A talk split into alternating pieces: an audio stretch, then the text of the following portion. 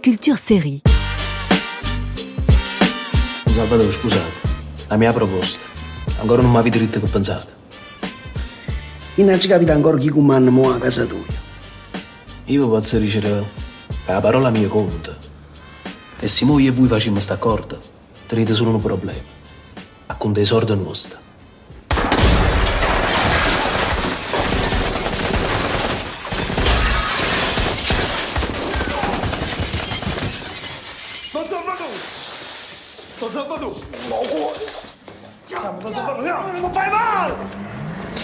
Bonjour à toutes et bonjour à tous, bienvenue dans Culture Série, tous les samedis d'été sur France Culture. On est ensemble jusqu'à midi pour parler aujourd'hui de Gomorrah.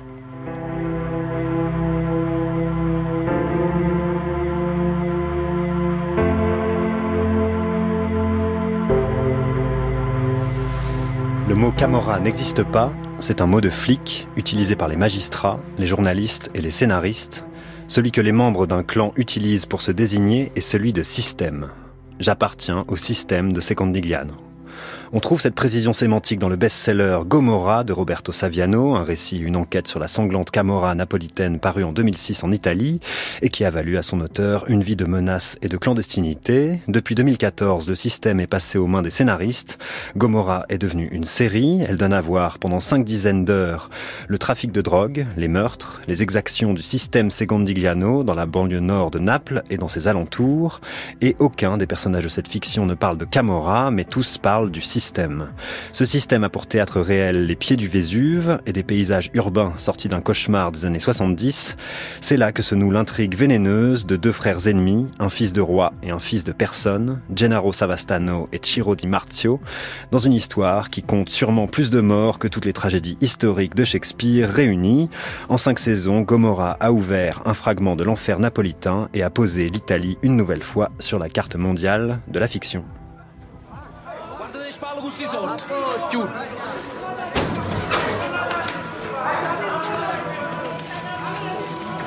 Feuer.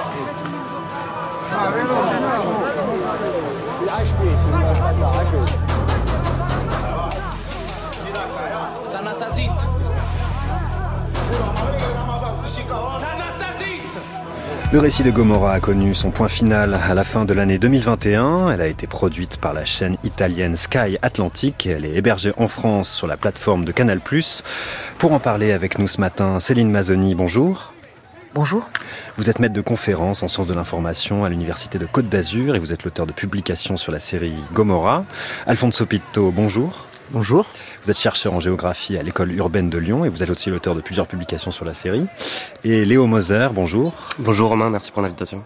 Vous êtes critique aux Inrecuptibles. On entend euh, derrière nous, en fond sonore, une immersion dans le quartier de Scampia. C'est un extrait de l'épisode 7 de la saison 1 de Gomorra. On entend ces bruits, ces bruits du four, de la, de la place de Deal. Le décor dans Gomorra, ce décor de Scampia, il a été particulièrement important. Alfonso Pinto, est-ce que vous pouvez nous en parler? Oui, bien évidemment. Alors les décors, alors déjà, il faut pour comprendre bien la, la, genèse de la série, il faut quand même remonter un petit peu à l'arrière et remonter un instant à l'homonyme film de Matteo Garrone 2008. Alors là, forcément, on est obligé de faire un un choix qui, dans la tradition italienne du, du nouveau néoréalisme, si on peut dire comme ça. Et donc, forcément, cette série n'aurait pu jamais marcher ailleurs que dans la banlieue napolitaine. C'est ça qui est très intéressant d'ailleurs parce que notamment dans la première saison, ces, ces espaces de, de, de, vraiment du périurbain napolitain. Je, je rappelle quand même que Naples a, a l'un des périurbains les plus importants d'Italie. Quand même, c'est, une grande agglomération qui, qui, qui, tourne autour du Vésuve et qui arrive jusqu'aux aux villes de Caserta au nord et à Salerne jusqu'au sud.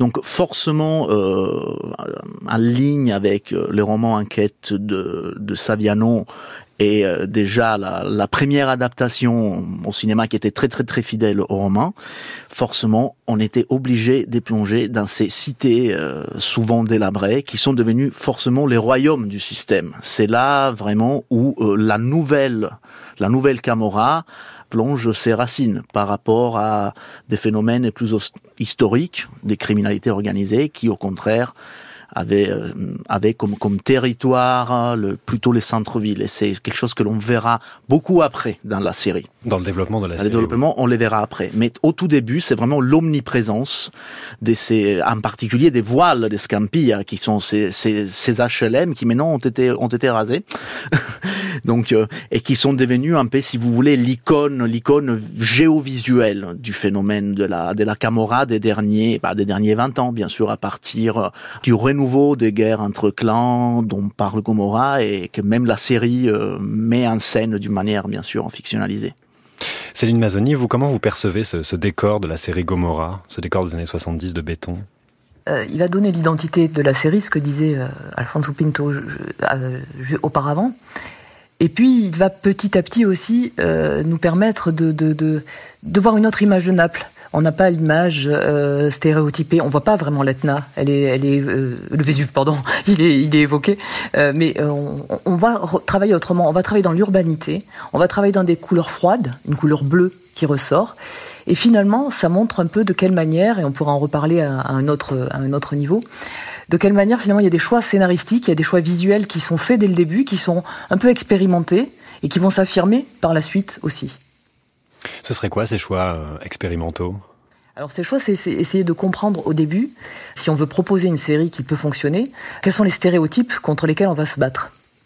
Il va y avoir cette vision un peu grandiloquente du grand écran et de la manière dont la mafia a été représentée sur le grand écran. Et donc il y a un parti pris esthétique, euh, narratif, fictionnel, euh, de venir vers quelque chose de beaucoup plus euh, euh, réaliste, et ça je, je pense qu'on aura l'occasion d'en parler. Et puis la manière dont on va casser certains stéréotypes aussi liés à la mafia, à ses rites, à ses pratiques, et à la manière dont on construit des personnages aussi, euh, d'anti-héros peut-être, mafieux. Léo Moser. Oui, euh, à ce sujet justement sur euh, l'esthétique euh, de, des vélés notamment euh, de Scampia, et il faut dire qu'il y a quelque chose de- d'extrêmement cinégénique dans, dans la façon dont c'est dont c'est présenté, et euh, qui est un petit peu au cœur aussi entre la fiction et la, la réalité, dont on va revenir, euh, j'imagine, euh, plus tard. Et euh, il y a en fait, c'est un côté vraiment de la réalité euh, extrêmement prosaïque, de une esthétique de, de l'urbanisme euh, comme ça, un peu délabré, un peu déliquescent, qui donne en même temps un côté complètement euh, fantasmagorique, euh, je trouve, euh, et qui donne vraiment une patine à la série. Je pense qu'on parlera aussi de la dimension mythologique, mais je trouve que ouais, il y a vraiment cette euh, cette dichotomie qui est mise en place dès le début en fait, parce qu'on a tendance à dire que elle a perdu un petit peu en réalisme ce qu'elle a gagné en dramatisme la série au fil des saisons. Je trouve qu'il y avait déjà cette euh, ouais dans, dans dans cette façon quasiment expérimentale de présenter ces lieux incroyables euh, et très cinégéniques, euh, même si euh, très euh, très insalubres. C'est ça, parce que oui, ils ont une patine, ouais, ils ont une patine, ils sont sales, enfin ils sont, ils ont une cinégénie euh, intrinsèque. Après, il y a un parti pris qui est assez extraordinaire dans la série dès les deux premières saisons, c'est que ça se passe donc dans la banlieue de Naples, comme vous l'avez dit, Alfonso Pinto, Oui. et on ne va pas voir pendant deux saisons durant le centre-ville de Naples. On va être uniquement dans des HLM et dans des bâtiments modernes, Oui, qui datent en gros oui, depuis les années 60. On voit plus le centre-ville de Barcelone et des Milan que celui de Naples dans la deuxième saison. Bon, en même temps, par rapport, pour rebondir à ce que vous, à ce que vous disiez, il faut quand même considérer que l'impact en France est différent de celui en Italie. Mm. Parce que le, le- malheureusement, les paysages, euh, les paysages que Gomorra montre, euh, de ces cités euh, années 60 assez délabrées, ça casse un peu par rapport à l'imaginaire de la banlieue qu'on a en France, mais par contre ça casse un peu moins, notamment par rapport au sud de l'Italie. Moi, je suis né, j'ai grandi au sud de l'Italie. Malheureusement, ça c'est euh, ça c'est ça c'est la banlieue quoi. Oui, c'est quelque chose de beaucoup pas- plus commun pour le spectateur italien. ouais. Ouais, voilà, c'est pas un choix esthétique euh, précis, c'est vraiment que le l'effet devait se dérouler dans ce lieu-là, quoi.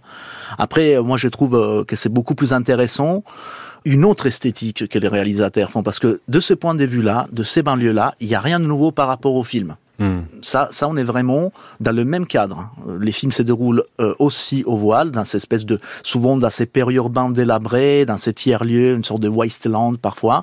Ce qui, ce qui est très intéressant, c'est que la série, à mon avis, rajoute vraiment, c'est une dimension, si vous voulez, métropolitaine, qui se rajoute. En fait, Naples, euh, l'imaginaire de Naples s'enrichit euh, non tant pour ces banlieues qu'on a déjà connues, non tant pour la vision néo-réaliste héritière du grand filon, mais pour un usage un peu plus, euh, un peu plus intéressant par rapport sur des, sur des séquences nocturnes, sur des travelling nocturnes de route.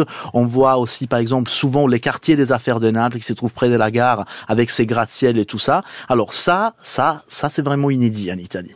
Ça, c'est de montrer ces quartiers-là. Exactement, de encadrer quand même ces banlieues-là à côté de ces quartiers-là, tout en oubliant ce qui fait un peu l'imaginaire euh, touristique, artistico du patrimoine de Naples, quoi. C'est qui, qui manque justement pendant les premières des saisons.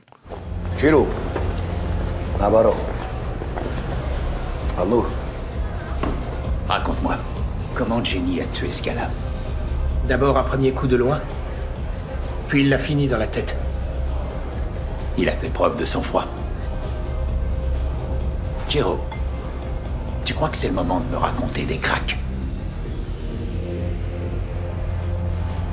Il l'a pas vraiment tué. J'ai dû finir le travail. Alors pourquoi me raconter autre chose? Parce qu'il a quand même tiré. C'est pas rien. Gennaro voulait vous donner satisfaction. Tu sais ce que je pense? Quand il devra me succéder, le numéro 2, ce sera toi. On est dans une boîte de nuit dans l'épisode 2 de la saison 1 de Gomorra. On entend un dialogue entre Don Pietro Savastano, qui est donc le boss de Secondigliano du quartier, et Ciro Di Marzio, qui, euh, d'une certaine manière, vient euh, d'être intronisé par lui comme une rite de passage, euh, puisqu'il y aura une séquence juste après qui est tout à fait choquante où il est forcé à boire un verre d'urine de Don Pietro Savastano. Céline Mazzoni, comment vous percevez-vous cette scène-là? Est-ce qu'on peut parler de rite de passage et d'intronisation dans la Camorra? Oui, on pourrait parler, on peut parler de rite de passage effectivement, mais ce qui est intéressant, c'est de voir de quelle manière là, encore dans, ces premiers épisodes, puisque dans la, première saison, il y a encore des invariants un peu de, de, de, de la représentation mafieuse qui sont exploités. Donc euh, la violence, certes, euh, ce que vous décrivez comme quelque chose qui va nous dégoûter, euh, l'affirmation de la puissance du boss, et puis, euh, cette, pratique à laquelle va se soumettre euh, effectivement Chiro, c'est l'allégeance la, qui passe par, par la, finalement aussi l'humiliation. Et donc, ce sont des pratiques codifiées. Ici, euh, le rite de passage en fait partie. Ici, il s'agit de se soumettre. Mais euh, on se rend compte que peut-être euh, ça va évoluer. Enfin, on, on, ressent déjà que ça va évoluer dans, dans la série finalement. Euh, la bande son elle-même va évoluer. Je pense qu'elle est assez intéressante. Là, on est dans une boîte de nuit, ça s'y prête. Mais si on se rend compte, on, petit à petit, il y a véritablement une affirmation esthétique forte qui va au niveau sonore, qui va se, qui va se jouer par rapport à la musique urbaine, par rapport au rap, qui fera partie de la réussite narrative de la série aussi. On va avoir Mokadelic qui est vraiment euh, l'élément clé finalement. Le compositeur de, la bande son. Oui, de la bande son, oui. Mais alors là, ce qui est intéressant, on est en boîte de nuit, donc il y a cette musique euh, un peu électro qu'on entend en fond. Et ensuite, on va avoir aussi une musique, euh, justement à l'issue de cette scène dont vous parlez, qui vient plutôt de la variété finalement. C'est Azaf Avidan and the Mojos. Je sais pas si vous voyez ce que c'est. C'est One Day. Oui, oui, bien et en sûr. Fait, oui. Oui, c'est la scène de l'accident. De... Exactement, la scène de, de l'accident de la moto quand finalement, ben, euh, ce, ce rite de passage euh, passe par cette chanson qui exprime One Day Baby Will Be Old. Donc un jour nous serons grands. C'est ça vraiment le, le rite de passage. Et là, on comprend que les scénaristes vont faire jouer justement la musique comme un principe narratif aussi.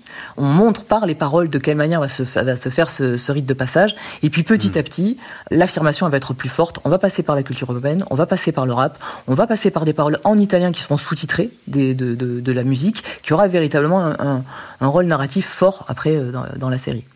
Léo Moser, d'après vous, qu'est-ce qui a changé dans Gomorrah, dans la perception et dans la tradition de la fiction mafieuse, notamment dans les personnages? Bah, je pense que euh, en grande partie, euh, ça vient du travail de Saviano euh, au préalable, c'est-à-dire que quand euh, la série est sortie, il y avait déjà le film de Matteo Garone qui, qui, avait été couronné en plus du Grand Prix du jury en 2008 à Cannes. Donc le le roman documentaire de Saviano a vraiment été un best-seller. Donc les gens se disait qu'il y avait quelque chose de beaucoup plus authentique certainement dans la manière de présenter euh, la série, euh, ce qui est tout à fait vrai d'ailleurs. Moi, moi j'aime bien faire un rapprochement euh, avec euh, une autre illustre série, The Wire, de, de oui. David Simon, parce que David Simon est lui-même un, un, journaliste au préalable et il y a quelque chose moi qui me fascine vraiment dans Gomorrah, c'est justement en fait le glissement progressif de de la série très réaliste à teneur quasiment sociologique vers autre chose qui revient plus du coup dans l'ADN de la série mafieuse, c'est-à-dire le drame shakespearien quoi. Et, euh, et je trouve que je me souviens qu'à l'époque David Simon pour The Wire était presque un peu vexé de l'attachement qu'ont eu les spectateurs au personnage, comme si c'était un petit peu un désaveu du projet euh, qu'était la série, qui se voulait quasiment un objet sociologique. Mmh. Je trouve oui, que qu'il y a un aspect romanesque, ça, ça voilà, m'ennuyait. Voilà, tout à fait. Alors que je trouve que Gomorrah a réussi à très bien concilier ça. Enfin, The Wire, c'est extraordinaire évidemment, mmh. mais euh, Gomorrah a, a, su assez bien concilier ça. C'est-à-dire que c'est mon, je trouve ça moins réaliste malgré tout que le film de Garonnet, là qui nous met vraiment euh, dans, dans, on suit surtout les petites mains. Là, on suit quand même des rois, des rois déchus, euh, enfin tout cet imaginaire shakespearien qui est qui est sans cesse rebattu. Mais malgré tout, je pense que ce qui, ce qui, a vraiment changé, de, comme, comme vous le disiez dans le dans la fiction mafieuse, c'est vraiment ça. C'est vraiment ce on avait l'impression de regarder ce qui se passait euh, bah, quand nous on est en France, euh, à quelques encablures euh, de, de, chez nous, et de découvrir ce monde-là, même si évidemment la série condense énormément. Hein, ça se passe en quelques années, 4-5 ans, sur pour 25 ans, un demi-siècle d'activité criminelle de la Camorra. Donc voilà.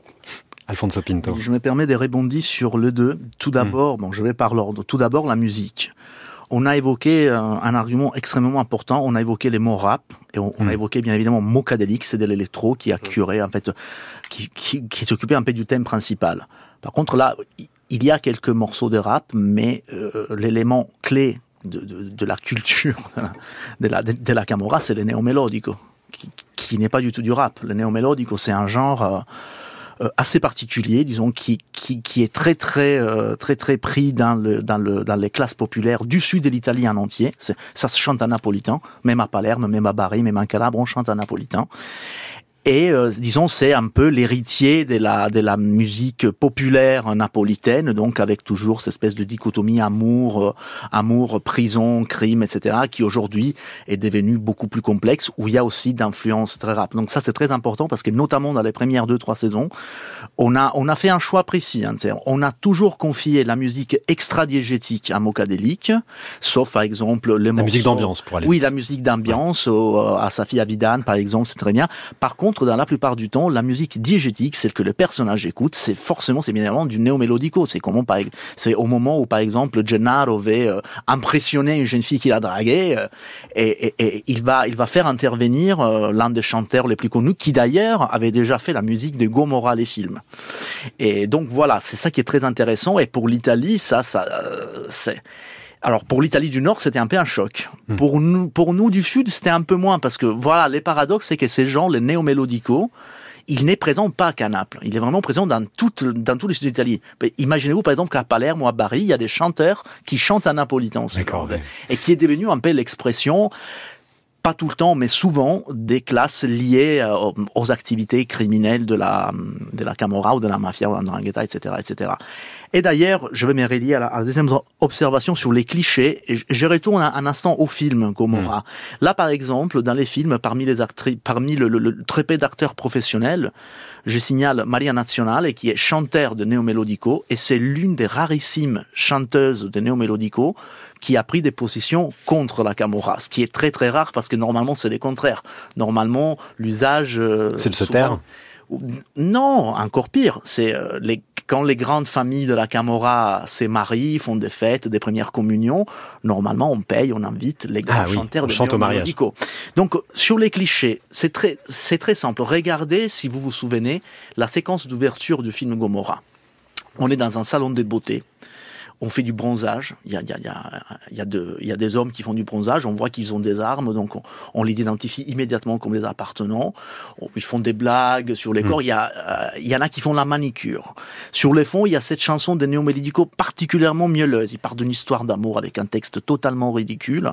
Et au bout d'un moment, flingue, ça flingue direct. Hmm. Alors là, moi, j'ai trouvé ça vraiment la clé de lecture géniale. Parce qu'en même temps, on a rappelé toute la tradition liée au, par exemple au salon de coiffure, qui est un lieu typique, c'est vraiment un topos du lieu mafieux, le lieu masculin par excellence. On le voit par exemple dans les films euh, Les Intouchables, on le voit par exemple plus récemment dans Eastern Promise, mm. même dans Les Parents, il y a des... Et là, par contre, ça, on souligne tout en s'attachant à une tradition, on souligne quand même les, gigantesques changements culturels qui sont intervenus. On n'est pas dans un salon de coiffure, on a des criminels, on a, on a des tueurs là qui sont en train de se faire la manicure, de faire les bronzages. Moi, je pense que voilà, Garonnet avait déjà jeté les bases de cette mutation. Donc la série, par rapport au film de Garonnet, qu'est-ce qu'elle apporte? Eh ben, la série, justement, bah, comme euh, il y a il y a quand même une filiation similaire. La série reste quand même ancrée sur ces changements culturels importants, qui est un changement culturel réel. Par exemple, regardez aussi la, la mise en scène de la maison de, de Sabastano au début, cette espèce de luxe, de charme. Si normalement, juste pour vous dire, par exemple, l'un des plus grands chefs de Cosa Nostra en Sicile, euh, Bernardo Provenzano, quand il a été arrêté, il a été trouvé dans un bled à Corleone, une petite maison, un peu de fromage. Et c'était quand même un mec qui, qui possédait des fortunes Oui, il avait une vie de paysan. Ah, oui, voilà. C'est que, c'est que la série et les films ont fait à partir du, euh, du roman de Saviano, c'est aussi souligner cette, euh, cette modification radicale du phénomène criminel de la Camorra par rapport à ce que à ce qu'étaient les clichés plutôt liés notamment à Cosa Nostra. Et ça, ça, ça, ça peut euh, se résumer en deux phrases. Pour un mec de Cosa Nostra, l'argent c'est une manière d'attendre les pouvoirs. À Naples, dans les alentours, les derniers 20 ans, c'est le contraire. Ils s'en fichent du pouvoir. C'est juste une manière pour attendre de l'argent. C'est du capitalisme armé et violent, quoi. C'est ce que disait d'ailleurs Saviano dans, dans, son, dans son enquête et dans son récit. C'était que le, la Camorra était une manière de capitalisme euh, outrancier et ça, armé. c'est très bien. Il faut juste préciser que vous savez que vous, vous êtes au courant que Saviano a été quand même condamné pour plagiat au troisième degré de justice en Italie. Plagiat de qui? Bah, Plagiat des plusieurs journaux de Naples. Ouais bah, Gomorra, en fait, euh, avec Mondadori, qui était l'éditeur de Berlusconi, et euh, il y a deux ans, ils sont arrivés à la conclusion qu'il faut payer, quoi. Donc, Fabiano, en train, il est en train de payer parce qu'il a, il a, il, a plagié plusieurs petits journalistes euh, qui a, ont gagné au troisième degré de justice. Donc, c'est, c'est, je pense qu'en France, c'est quand même important de les souligner, quoi. Ça, ça n'enlève rien, bien évidemment, mais c'est un fait qu'il faut souligner, quoi, à mon avis. On organise une rencontre. Pas de riposte en attendant. S'ils veulent tous nous liquider, ils devront d'abord entendre ce qu'on a à dire. Donnaïm, vous êtes sûr Ça va être pris pour une marque de faiblesse d'attendre sans réagir. On fait ce que je dis. On les rencontre quand ils veulent et où ils veulent, sans discussion. Même sur leur territoire. Don Pietro Savastano. Ne prendrait jamais ce genre de décision. Et Gennaro Et Jenny, où il est? Il est vivant ou mort? Il est où, putain? En quoi ça t'importe de savoir où il est Qu'est-ce que tu lui veux à Jenny? Tu crois que si mon fils revenait, ça pourrait t'arranger peut-être? Tu ne dépends que de moi. Boucle-la. Tu peux dégager. Fuori. Sortez. On est dans l'épisode 7 de la saison 1 de Gomorra, une réunion chez Ima Savastano, la femme de Don Pietro Savastano, qui se retrouve par retour de fortune aux, affaires, à la tête des affaires. Et c'est une scène type, un peu une scène type de Gomorrah, c'est-à-dire la scène de réunion où euh, tout le monde est, réuni et pour décider de, du destin du clan et des, affaires en cours. Euh, Léo Moser, dans, le papier que vous avez publié sur les inrecuptibles, vous mettez en avant le fait que euh, la police et la justice sont clairement relégués au second plan, enfin relégués dans un hors-champ, et qu'on est vraiment du point de vue des camoristes. Est-ce que ça fait partie aussi des, des nouveautés du récit de Gomorrah, d'après vous? Oui, totalement. Euh, c'est vrai que bah, on sent que euh, Secondigliano et, et Scampia sont vraiment bah, des quartiers déshérités complètement abandonnés par la justice. Ça, le, le, la série le montre très bien. Et euh, même des civils, en fait. Parce que les civils sont tous quasiment... Euh, euh, même les jeunes sont... Mm. Il y a, je trouve, une chose assez juste que fait la série, justement, c'est c'est de nous rappeler à certains moments, par des petites scènes, c'est souvent des petites séquences, où il y a un ressurgissement justement de violence, mais euh, où c'est les civils qui sont euh, qui sont touchés. Je me souviens d'une scène, par exemple, dans la dans la saison 1, qui ouvre juste un épisode où on voit un, homme qu'on n'identifie pas parce que c'est pas un des personnages de la série, euh, qui va voir un usurier pour lui demander une rallonge de temps pour pour le, le, le paiement qu'il doit, rallonge qui est refusée et la scène d'après, on le voit qui se suicide quasiment sous les yeux de sa fille dans sa cuisine. Et je mmh. trouve que c'est assez habile parce que la série nous plonge tellement dans des règlements de compte entre euh, camoristes, on est tellement dans plongé dans une violence débridée, euh, parfois insoutenable, qu'on pourrait euh, avoir un, un, rapport dépassionné, voire distancié à cette violence à force qu'elle surgisse. Et euh, le fait de montrer justement les, les, civils ou les quelques scènes où il y a des policiers aussi qui nous ramènent un petit peu à la réalité de la chose et aussi, euh, bah aussi aux conséquences de, de, des activités criminelles de la Camorra euh, dans ces quartiers-là. Mmh. Ça, parce que les, les, personnages des civils, donc civils entre guillemets, c'est-à-dire pour désigner les gens qui ne font pas partie de la Camorra, euh, ils sont très très peu en fait. C'est surtout des figurants Il y a un juge à un moment, mais qui fait un peu un pétard mouillé. C'est ça, et même euh, même après les personnages de, de col blanc en fait qu'on voit. Il y a un maire. Il y a un maire. Il y a un maire, oui, tout à fait. Ouais. Mais qui sont quand même, il y, a, quand même, ça montre justement la porosité avec le, le, le monde, le, le, monde criminel et le monde des cols blancs, quoi. Donc, on a l'impression que c'est terrible, mais tout le monde est éclaboussé et euh, on a l'impression qu'il n'y a pas de, il y a pas de possibilité. C'est une impasse constante en fait. C'est un huis clos. Ouais. Céline Mazzoni sur cette euh, absence des, des, des, personnages de civils dans Gomorrah? En fait, ça, ça, ça a trait euh, à, la, à la détermination du, ré, du récit finalement, ce qu'on qu'on avait envie de, de, de mettre, ce que les scénaristes ont eu envie de mettre en avant. Il euh, n'y a pas de civil parce que ce qu'on a voulu montrer, c'est euh, de quelle manière, manière finalement la pieuvre, si on peut l'appeler comme ça, aussi s'étend et comment fonctionne le système. C'était, c'était, véritablement ça qui, qui, qui, prend de la place. Il me semble. Mm, oui, je pense que la question, voilà, se pose pas trop parce que là, c'est, ça aurait été, euh, disons, quand on décide de, de, de, de dérouler l'action dans ces quartiers-là, alors déjà, je, je, suis tout à fait d'accord avec ce que vous avez dit. Je suis un peu moins d'accord sur, l'usage du mot civil. Hmm. Et, et, entre guillemets, oui, c'est qu'ils font pas partie, mais ça n'existe pas. C'est très très flou parce que là. C'est une distinction qui est pas opérationnelle? Hmm, alors, euh, bien évidemment, dans certains quartiers, non, c'est pas une distinction qui est opérationnelle, au sens que euh, toujours pour rester dans la première saison. Si vous vous souvenez bien, il y a une scène où euh, Maria Pia Calzone et Don Naïm montent une nouvelle place de deal. Hmm. Donc le personnage qu'on a entendu, qui est la femme de Don Pietro Savastano. Oui, exact, exactement. Oui, on a toute la mise en place du début à la fin. C'est une séquence excellente. C'est une séquence.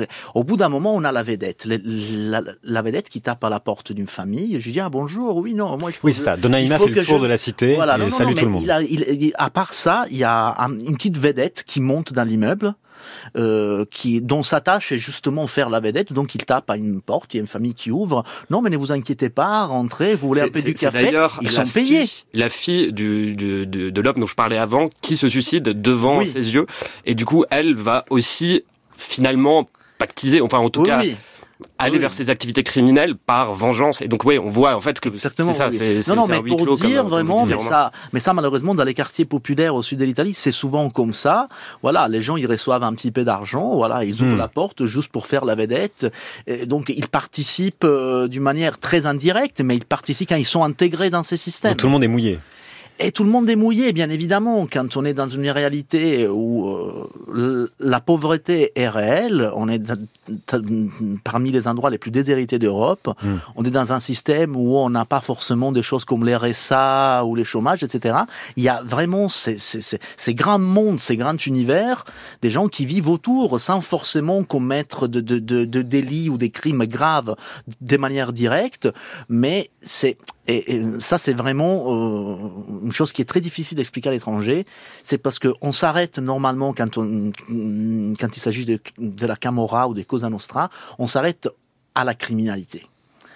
Il faut concevoir ça d'une manière encore plus approfondie. C'est plutôt un système social qui concerne les classes les plus populaires.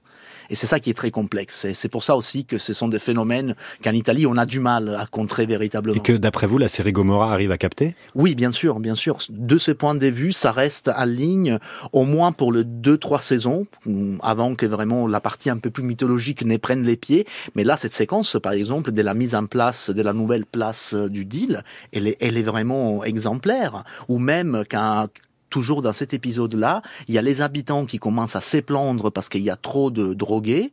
Et alors, bah, Donaima va intervenir en disant non, il faut quand même. Voilà, c'est ça qui est très intéressant et qui, est, typique un peu de phénomène mafieux du sud de l'Italie, c'est aussi les contrôles du territoire, avoir une sorte de légitimité.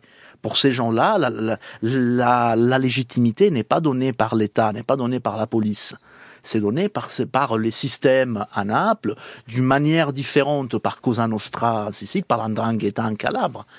C'est ça, c'est avant d'arriver à l'acte criminel, c'est une sorte de, de para-état, une sorte de, de système social euh, qui, euh, qui se substitue à, à l'État. Et la, la, mise en scène euh, à ce niveau-là est d'ailleurs pour le coup très opérationnelle pour ah oui, montrer, bien sûr, bien sûr. pour montrer justement, vous parliez effectivement de, de l'installation du, du, point de deal, oui. euh, qui n'est pas sans rappeler, j'en parle beaucoup de The Wire aussi et les Projects de mm. Baltimore. C'est exactement. C'est presque une citation. Euh, ouais, tout à fait. Les Franklin Terrace. Exactement. Les fameux Franklin Terrace de, de, Wire. Et c'est vrai qu'en termes de mise en scène, la série arrive merveilleusement à capter ça. Hein, de... Oui, ça c'est l'héritage néo-néo-réaliste qui, qui, qui, qui s'impose. Hé, hey, petit Viens là, Viens là, viens là, viens là, j'ai te parler Qu'est-ce qui se passe Allez, ramène-toi Explique-moi un peu, c'est quoi ces conneries que vous vous êtes mis dans la tête Mais je sais même pas de quoi tu parles. Ça va, joue pas au con C'est moi qui t'ai élevé, imbécile. Tu peux rien me cacher, je finis toujours par savoir ce que tu fais, n'oublie pas ça. On a fait ce qu'on devait faire. C'est Jenny qui a donné l'ordre. Jenny, c'est un petit merdeux. Les gens qui nous font gagner de l'argent, faut être stupide pour les tuer nous, on les achète. Et puis Sikineta, je l'aimais bien. Tout le monde l'aimait bien. Pourquoi il faisait des affaires avec Conte alors Mais qu'est-ce qu'on en a à foutre avec qui il faisait des affaires Sikineta a été des nôtres, c'est dur à comprendre. Et toi, tu comprends pas que c'est nous les chefs maintenant T'es bien où tu es, toi, bouge pas. Hé, petit.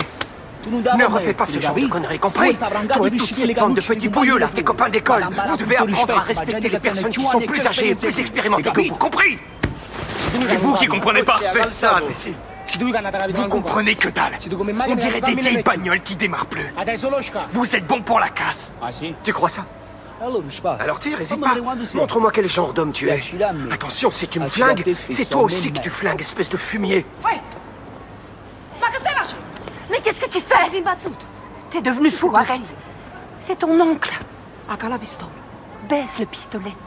On entend un récit d'affrontement, cette fois c'est l'épisode 11 de la saison 1, c'est le personnage de Tonino Spiderman, qui fait partie de la jeune génération et qui est dans le clan du jeune Gennaro Savastano, et qui se confronte ici avec son oncle, qui fait partie de la génération du dessus, et on entend un déchirement, puisque donc le Tonino en question va jusqu'à braquer son oncle, et c'est quelque chose qui va revenir souvent dans euh, Gomorrah, c'est-à-dire la, famille qui est déchirée par les conflits, et les conflits qui traversent l'intérieur des, familles, et euh, on a une représentation des violences intrafamiliales, qui est une espèce de tabou qui est traité comme ça par la série.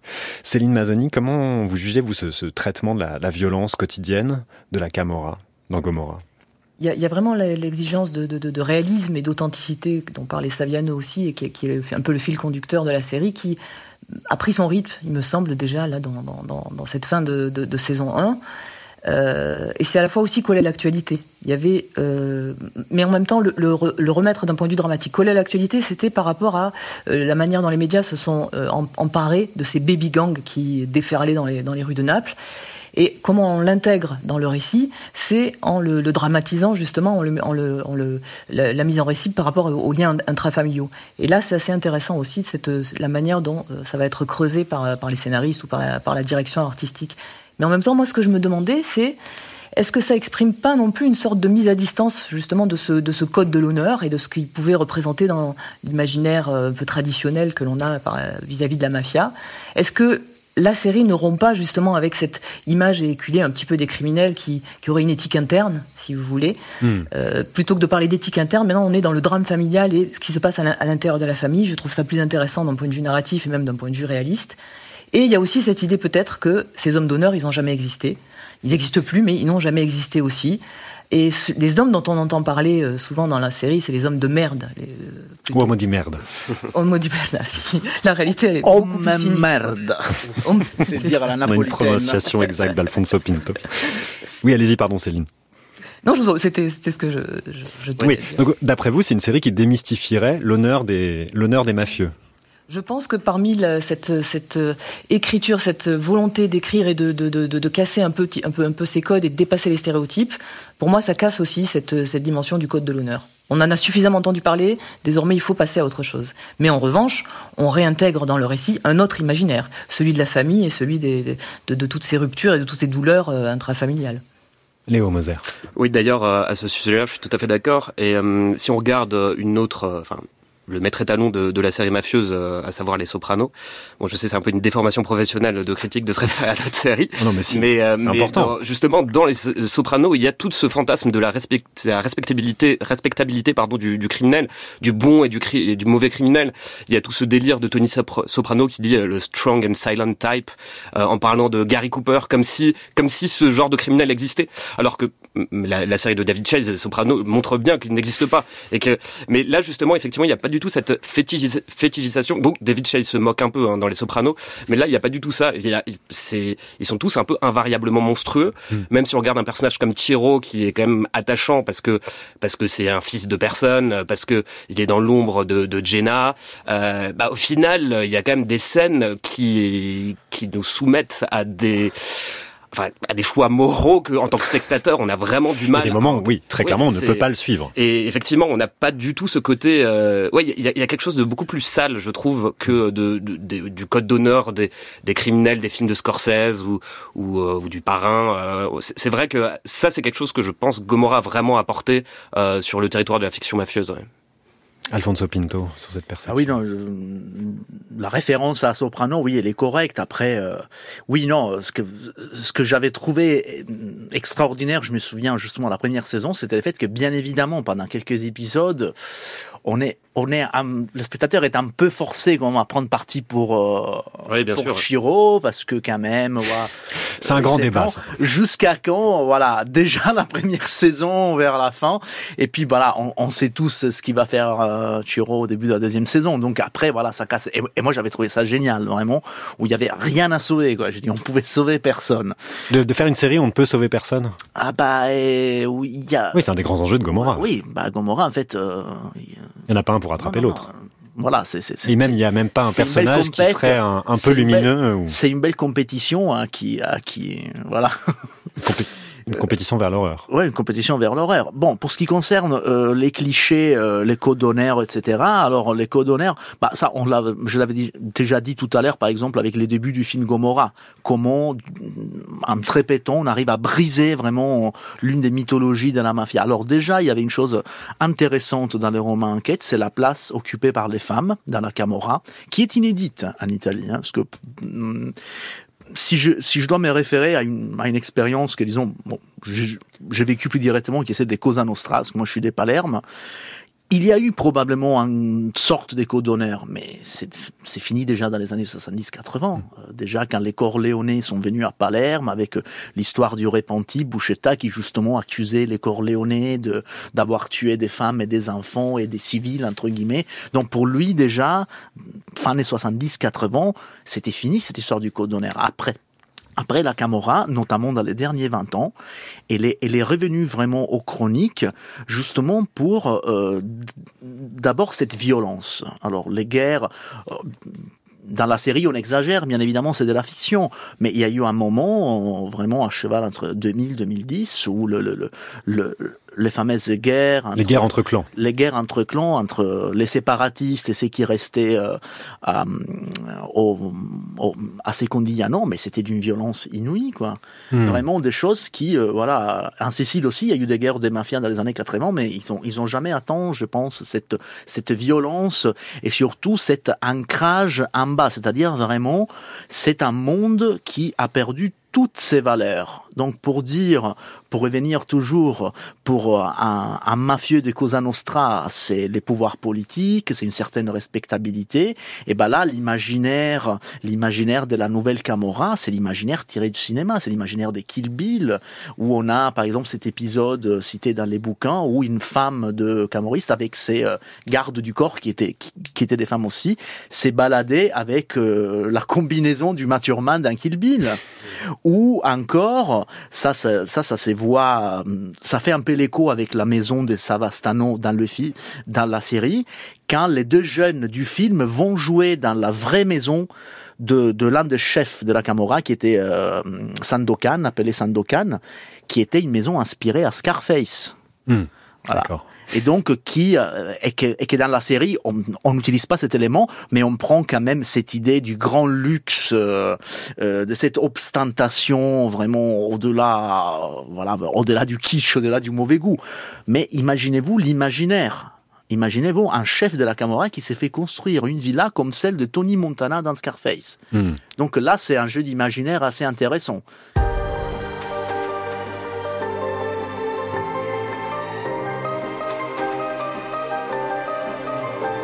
Le goût du chiffre, le goût du risque. Qu'est-ce qu'on n'aurait pas donné Pour le gang, pour son respect, lequel on aurait pardonné? Je ferais le pire pour bâtir un empire sur les ordres, le cadavre et l'esthète. Je respire, je le mets dans ma tire et j'expire. Je repense au point où j'aurais pu rester. Trempé dans le sale, t'as des faiblesses, faut que personne les ressente. Au fond de la succursale, assiégé à une table, dressant l'état des ventes grandi dans le centre, vient du vent sans le vouloir, on va mourir ensemble. Ah, grandi dans le centre, forme différente, mais tu sais, nos fonds se ressemblent. on va pas se replier. On s'entretuera jusqu'au dernier homme, jusqu'au dernier de lier. Vie dure et luxure, tire à bout portant, j'éclabousse le damier. Pourtant, je suis debout depuis l'homme. Sur le rouge pilote. Le bruit du Beretta précède les pilotes. Bang, bang,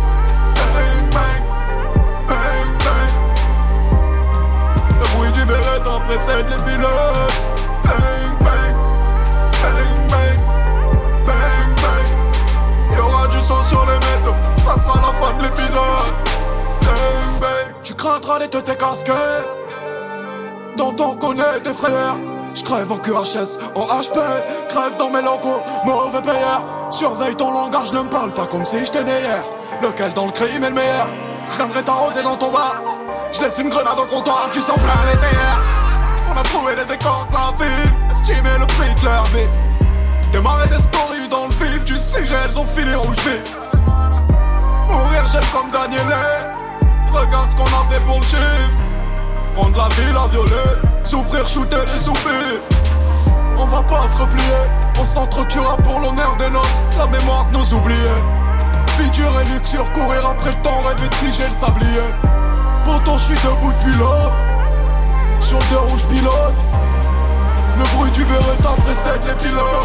Gomorrah, le titre du rappeur marseillais SCH sur, sa première mixtape A7 sortie en, en 2015. Céline Mazzoni, vous avez travaillé, vous, sur le, les répercussions de la série Gomorrah, sur le rap en France notamment, et notamment sur cette chanson. Est-ce qu'on peut dire que SCH, avec ce morceau, euh, étend la mythologie de Gomorrah à la musique? Moi, ce qui m'intéresse, c'est de quelle manière, finalement, euh, ces imaginaires circulent. Et c'est ce qu'on voit aussi dans notre discussion aujourd'hui, de quelle manière, finalement, euh, euh, se confrontent euh, des, des, des, des, lignes qui pourraient paraître opposées. Le néo-mélodico, quand je parlais euh, aussi du rap, ça se confronte. On voit dans la scène qu'évoquait Alfonso Pinto, effectivement, que les jeunes reprennent en cœur cette vedette qui était là pour euh, permettre à Gennaro de séduire une, une, jeune fille. Ils la reprennent en cœur et ils connaissent aussi tous la musique qu'ils écoutent, c'est aussi une autre musique. Et c'est ça, c'est ça qui est intéressant. Ce que fait SCH, lui, je pense qu'il a une lecture plus fine, finalement, de, de, de ce que ça signifie. Et et, il est un lecteur et peut-être un fan aussi euh, de la série, bien, bien évidemment. Donc il y a cette dimension-là qui essaye final, de comprendre ce qui était un peu l'ambition euh, aussi euh, de, de, ceux qui ont écrit la série et de, et de Saviane, de comprendre que finalement la, la banlieue de Marseille, c'est sont toutes les banlieues du monde en fait qui sont euh, confrontées à ce type de, euh, de, de, questions. Et finalement, ce que va faire SCH, c'est se construire aussi, alors là, d'un point de vue un peu plus euh, mythique, si on veut, et, et, fictionnel, se construire un personnage. Euh, pas vraiment de gangster, mais en relisant un petit peu ces, de, dans le terme de relecture, euh, tous ces textes finalement, qu'ils soient audiovisuels ou pas euh, mafieux, et, et, et, se construire aussi en opposition à ce que toute finalement la culture urbaine et surtout i rapper francesi, comme on dit ici, comme disaient les Italiens en fait, euh, ont, ont, ont, vu, c'est-à-dire que eux, la confrontation, puisqu'on parlait de ces, confrontations-là, euh, qu'ils ont vues, c'est celle finalement de bien évidemment comme nous de Ciro et Gennaro, mais finalement Ciro, celui qui était celui venu de rien, c'est celui qui est accusé d'être le traître, en fait. Et euh, tout le rap français s'est positionné par rapport à ce qu'a dit un autre rappeur marseillais qui est Jules euh, là-dessus, Chiro, t'es qu'un traître, tu fous la honte. Le rap français s'est positionné sur ça. C'est, euh, je suis soit pour Chiro, soit pour les Savastano. Et plutôt que, et voilà, et ils se sont allés du côté de du fils de roi finalement, alors que dans toute la tradition du rap et dans toutes les influences qui, qui, qui, qui, sont assez fortes et qui restent fortes, comme Scarface par exemple, donc un film des années 80 mais qui continue, et les études sociologiques le montrent, de toujours avoir une influence forte sur les imaginaires euh, périurbains, si vous voulez, de cette jeunesse plutôt masculine aussi euh, des cités. Il y a cette idée que dans Scarface, c'est justement euh, Tony, celui qui va venir de rien et qui, qui, qui, qui peut être assimilé au héros, si vous voulez. Et là, il y a une, une rupture et un renversement total. Euh, et SCH est peut-être un des rappeurs qui, lui, prend position autrement. Alors d'une part, il prend pas position dans le, le duel ni pour l'un ni pour l'autre, ouais. l'un contre l'autre, voilà. Mais au contraire, il va aller beaucoup plus loin dans comprendre ce que euh, la criminalité se signifie, ce qu'elle signifie au, du point de vue de l'organisation, ce qu'elle signifie du point de vue même même socio-économique, de quelle manière elle, faut, elle fait évoluer aussi, le, si on parle d'un point de vue esthétique, mmh. parce que c'est aussi ce qui intéresse les musiciens, de quelle manière elle va faire évoluer aussi les, euh, tous ces paysages et la manière et où, là où se déroulent les intrigues finalement. Et on voit arriver SCH là dans son sur son site actuellement et même dans son. Donc il construit ce personnage avec Julius et Julius II, Julius II pardon, depuis A7. Et on le voit arriver dans euh, euh, tout un, un, environnement de, de, dock, en fait, que l'on, avec euh, tous ces containers qui s'empilent. Hmm. Et on, c'est l'esthétique finalement qui se déploie pas mal dans le, dans le rap aussi, et le rap italien. Et ça viendrait de Gomorrah, d'après vous? Alors non, je pense qu'au contraire c'est le, rap qui va réinfluencer par la suite parce que dans, dans le film L'Immortal et que, que, qu'a tourné Marco D'Amore, on retrouve ces containers-là. Qui est un film qui raconte l'histoire de Chiro euh, à part. De sa jeunesse, mais hmm. qui, euh, qui, qui, qui euh, pourrait intervenir avant la dernière saison, si vous voulez, avant la saison 5 on trouve ces containers et je me suis interrogé mais pourquoi trouve l'esthétique tout à coup change et on, on, est sur ces docks et sur ces ports. On les retrouve chez SCH, on les retrouve aussi euh, chez des rappeurs italiens. Euh, Marrakech et Gay Pequeño. Alors là, comme par hasard, il s'appelle Gay Pequeño. Bon, en italien, je sais pas comment on prononce Ze Pequeño, mais là aussi, c'est une un des euh, films cultes de, toute la de, toute la jeunesse, si vous voulez, urbaine. C'est la Cité de Dieu, la Cité de Dieu exactement. Exactement. Et donc on, retrouve ça. On retrouve cette esthétique qui finalement va en retour réinfluencer la manière dont hmm. Marco D'Amore va esthétiquement retravailler son son film L'Immortale.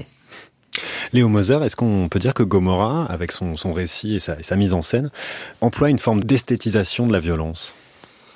C'est toujours la question euh, quand on traite ce genre de sujet. Hein. Je pense qu'on on en a parlé beaucoup pour Scorsese, on en a parlé pour euh, Le Parrain même ça, ça, a fait beaucoup de polémiques, ça a créé beaucoup hmm. de polémiques en, en, en Italie, euh, notamment comme quoi ça pourrait nourrir euh, des vocations. Saviano s'en est toujours défendu en, en, renvoyant la responsabilité aux autorités et disait, en disant qu'il fallait pas se défausser en trouvant un responsable qui n'existait pas. Euh, il y a une esthétisation, il y a une fétichisation de la violence évidemment parce que c'est on, on, fétichise malgré tout, quand bien même ce qu'on a dit avant, c'est des personnages qui sont monstrueux, on est attaché à leur destin qu'ils meurent, euh, qu'ils vivent, euh, qu'ils revivent euh, ou non. Donc euh, oui, c'est c'est euh, c'est un peu la quadrature du cercle du film hmm. mafieux, selon moi, la fétichisation de la violence. Euh, en tout cas, il y a une esthétique qui est très prononcée, beaucoup plus lapidaire, je trouve, dans les dans les fusillades, même les règlements de compte. c'est quand même un peu moins esthétisé dans cette recherche de réalisme. oui, c'est plutôt expéditif. C'est plutôt expéditif. Des fois, c'est même en fait, c'est la mise en place qui est extrêmement longue. Moi, je pense qu'il y a vraiment une signature formelle de Gomorrah qui est les, les plans larges dont parlait euh, Alfonso Pinto un peu euh, un peu mm. plus tôt, de voitures qui euh, avancent comme ça dans les dédales routiers de Naples. Et, et ça, en fait, si, on regarde, j'aimerais savoir le pourcentage d'images de, de la série qui sont consacrées à ces à ces images-là, alors que les règlements de compte, même si dans les dernières saisons là, ils, ils ont un peu chargé la mule en termes de violence et de fusillade, voilà. Mais sinon, je trouve que non, c'est assez lapidaire. Et il y a, il y a, ouais, c'est c'est ça rend justice au côté euh, glaçant en fait de ce genre euh, d'exécutions qui ont vraiment existé avec des jeunes qui venaient avec euh, avec des pistolets liquider liquider d'autres membres de clan sur leur Vespa quoi. Hmm. Donc ouais. Il y a un effet esthétique de Gomorrah qui est aussi très très impressionnant, c'est qu'on peut pas voir une personne oui monter dans une voiture ou prendre un scooter sans se dire il va à un moment donné prendre une balle. Enfin c'est presque une mécanique de film d'horreur. Enfin, c'est-à-dire, on voit quelqu'un monter et on a peur, alors que c'est une scène absolument quotidienne. Bah, il y a un taux de mortalité des personnages quand même, c'est élevé. oui, je me suis demandé d'ailleurs si quelqu'un avait fait un décompte. Parce que si on fait un décompte à la fin de la saison 5... Euh, euh... Est-ce que Game of Thrones aurait fait mieux ou moi, moins je, Moi, j'ai pas réussi à trouver de nouvelles à ces sujets, mais je suis sûr que euh, les auteurs, quand ils ont fait la première saison, peut-être dans le doute, euh, je ne sais plus à quel moment ils ont obtenu les financements pour la deuxième. En tout cas, je pense que l'avoir fait mourir tout de suite un personnage comme Don Naïm, euh, c'est quand même, c'est quand même dur, quoi. Après, c'est aussi une, mécanique qui, qui est assez ancienne au final, parce que. Mais c'est dangereux. Oui, oui, bien sûr. Mais je parle en termes cinématographiques, c'est très dangereux. Très dangereux de faire mourir un personnage comme ça? Non, plusieurs personnages ça, parce que le problème c'est que euh, dans une dans une dynamique de 1, 2, 3, 4, 5 saisons, on a des personnages quand même qui sont très très bien réussis. Alors euh, moi voilà, pratiquement quasiment tous les personnages de première deux, deux voire trois saisons sont très très bien réussis. Après, forcément, euh, dans une dynamique longue qui dure des années, ça peut toujours arriver de rater un autre personnage. Donc c'est clair que forcément, quand on en a fait mourir trop on est obligé d'innover, innover, innover, là ça risque effectivement un petit peu, parce que au final, l'imaginaire culturel reste plus ou moins celui-là. Oui, il peut y avoir des variations, bien évidemment. Moi, je pense en particulier à euh, les trois personnages qui m'ont le plus touché, qui sont tous les trois c'est les femmes. Et c'est à partir de Donaima pour la première. Ensuite, ça va être un autre personnage absolument magnifique qui est Chanel. Hmm. Qui est une des boss aussi de Secondigliano. Oui, qui est, qui est la sœur de l'une de, des amis de Savastano du début. Et puis Patricia, quoi. Ce sont, ce sont pour moi, parmi les trois personnages. On va écouter justement, on va écouter justement euh, le personnage de Patricia. J'ai préparé mes affaires. Je les emmènerai après les funérailles. Personne ne te chasse ici. Si tu veux rester, on peut trouver un boulot. Je bossais pas pour le système. J'étais avec Pietro, c'est tout. Fais comme tu veux. Tu dois partir d'ici, Jenna. Tu as une femme, un enfant qui vient de naître. On peut pas vivre ici. Ici, on meurt, c'est tout. C'est donc ce personnage de Patricia qui apparaît dans la, dans la seconde saison et elle dit cette phrase qui est tout à fait parlante. Elle dit ici à Secondigliano, on meurt. Euh, Céline Mazzoni, vous comment vous la percevez ce personnage-là? C'est un personnage qui suit une sorte d'ascension Oui, elle devient la reine de Secondigliano, donc l'issue ne pourra être que fatale. C'est ce qu'on comprend. Finalement, la seule femme qui, se, qui, qui, est sauvée, mais enfin, à la fin de la saison 5, c'est Azzurra. Bon, et son, son nom est peut-être signifiant aussi dans, dans ce sens-là. Mais pour revenir sur C'est la femme de Gennaro Savastan. La, femme de Gennaro, oui, qui, qui mm. réussit à s'enfuir avant le, la scène finale euh, terrible en bateau. Euh, donc, euh, Patrizia donc avait euh, accompagné Don Pietro et elle était devenue sa compagne finalement en se plaignant d'être, de, de, en demandant de ne plus être le fantôme de Ima. Euh, je, je, je, préciserai peut-être une, une, chose sur le choix scénaristique de tuer Ima à la fin de la première saison par la suite. Mais là, ce qui, ce qui nous intéresse, ici on meurt. Euh, c'est à la fois euh, ce côté sale, ce côté bas, tout le monde meurt ici. C'est vraiment le, le, cette question de, de, de, du réalisme de, la saison. Mais en même temps, on a aussi, euh, au niveau dramatique, il y, y, a toujours ces deux niveaux en fait qui sont travaillés, le niveau euh, réaliste et le niveau euh, fictionnel. Et finalement, selon d'où on se place, et c'est ce que nous permet cette série aussi, c'est de euh, plutôt suivre cet aspect réaliste ou plutôt suivre l'aspect fictionnel et peut-être se laisser un peu plus emporter par les personnages. J'avoue que le personnage de Patricia m'a vraiment emporté. Et donc là, l'idée, c'est que on a eu la mort de la mère en fin de, de saison. Maintenant, on a la mort du père, donc c'est Don Pietro qui, qui meurt. Et ce qui est intéressant, c'est de le rapprocher aussi d'un personnage clé de la série qui, à mon avis, a eu plus de succès peut-être en Italie qu'en France. C'est Malamore, le, mal, oui. le mal aimé. Mm. Euh, donc celui qui a toujours servi Pietro, euh, qui le connaît depuis toujours, qui lui aussi était son frère, qu'il considérait aussi comme son père. On a un peu une retranscription de, la relation qui, existera aussi entre Ciro et, et Gennaro. C'est ça qui est intéressant. Et il y a cette idée, justement, ici on meurt, de le. On voit à la fois l'âpreté euh, de, de, Patricia, parce que c'est une femme qui est, vraiment. Euh, qu'on ne devine pas, euh, dont on ne devine pas les sentiments, mais pourtant on la voit brûler de l'intérieur, si, vous voulez. Et euh, là, on se rend compte que finalement, euh, Ici on meurt, c'est aussi quelque chose de dramatique qui, parle de la mort de Pietro Savastano. C'est ce que je voulais dire. On le voit dans la grande fresque qui se découvre comme ça, qui est un peu ridicule, mais, qui en même temps euh, apporte une tension dramatique euh, assez, assez, forte. La scène est dramatique, c'est sous l'angle du drame qu'il qu est décidé de parler de la mort dans, cette scène. Ici on meurt alors que euh, le ici on meurt est aussi quelque chose d'assez euh, trivial finalement et c'est la, réalité quotidienne. Est-ce que euh, Gomorrah, du coup, dans son schéma narratif, euh, emploie pas quelque chose qui serait de l'ordre de la tragédie, avec cette idée qu'il y a la mort inéluctable Est-ce qu'il y a une méditation comme ça? Léo Moser. Je, je, je, pense que ouais, je, y a, même en termes en termes de mise en scène, euh, je trouve que c'est toujours retranscrit. On parlait de l'idée de huis clos avant, euh, toujours bah, ce qui concerne rien que les décors, hein, les vélés dont on a parlé, les hangars, les immeubles labyrinthiques, tout est, est fait comme si pour montrer en fait l'absence le, le, de destin de, de, beaucoup de membres, dont Patricia. Mmh. Et même ce que je trouve assez assez fort, c'est à partir de la saison 3 et 4, on commence à sortir un peu donc de Secondigliano et de et de Scampia euh, pour aller euh, même dans l'Europe de l'Est, euh, pour aller. On voit l'Europe, ouais. On voit l'Europe. On, on, est en, on passe en Bulgarie et notamment à travers l'itinéraire de, de Chiro, qui est vraiment devenu le héros dévoyé, euh, délocalisé.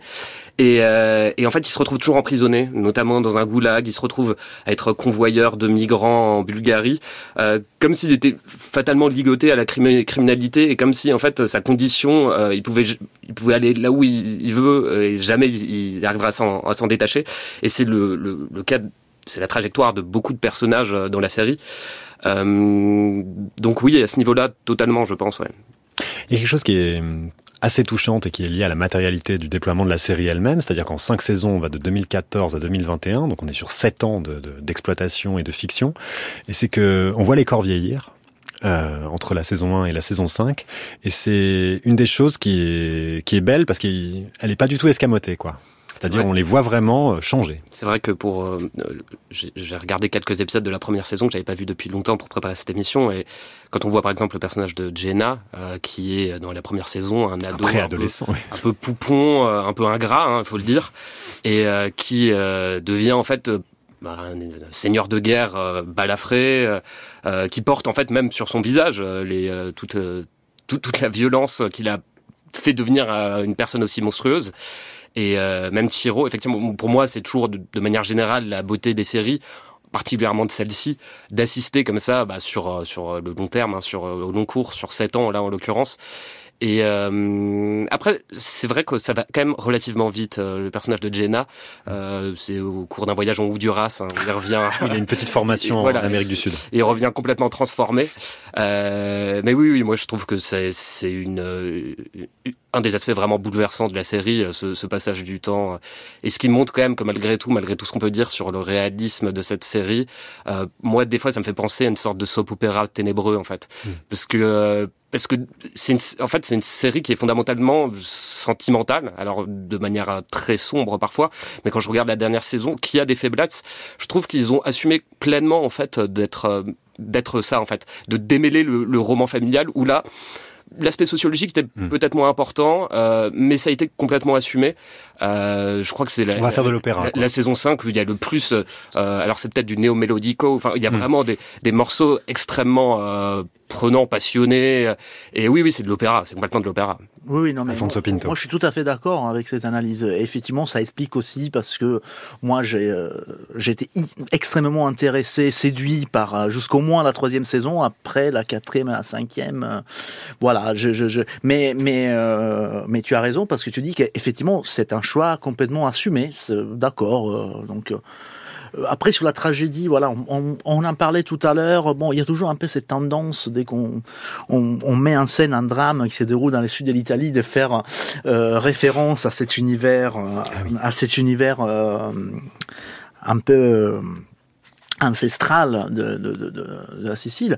Oui, il y a certaines, il y a certaines dynamiques justement. Après, voilà, pour, pour, pour donner une réponse tranchée, il faudrait plutôt interroger la hubris, donc cette espèce de, de, de, de sentiment avec des dieux, des La démesure Oui, plutôt que oui, c'est plutôt les rapports avec les divinités, c'est une sorte de destin, quoi.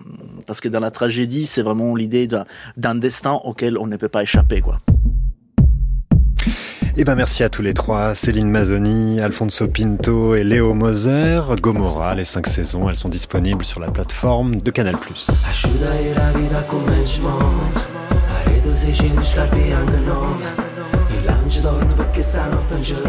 Aujourd'hui au son, c'était Dalia, Louis-Valentin Faury à la réalisation. Merci à Laura Dutèche-Pérez pour la préparation. Pour écouter Culture Série, rendez-vous sur la page de l'émission sur franceculture.fr ou sur l'appli Radio France où vous pourrez vous abonner au podcast.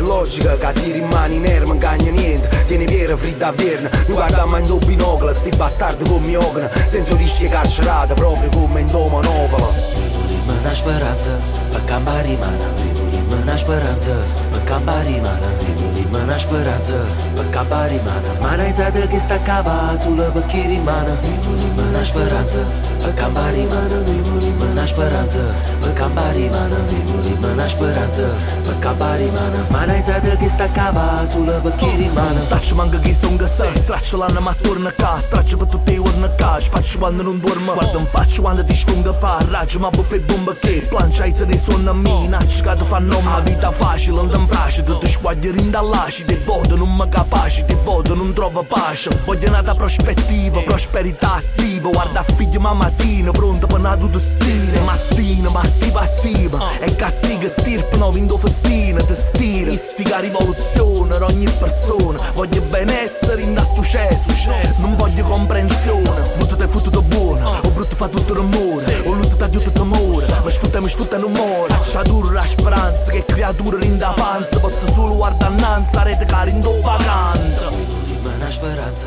La gamba rimane Devo di speranza.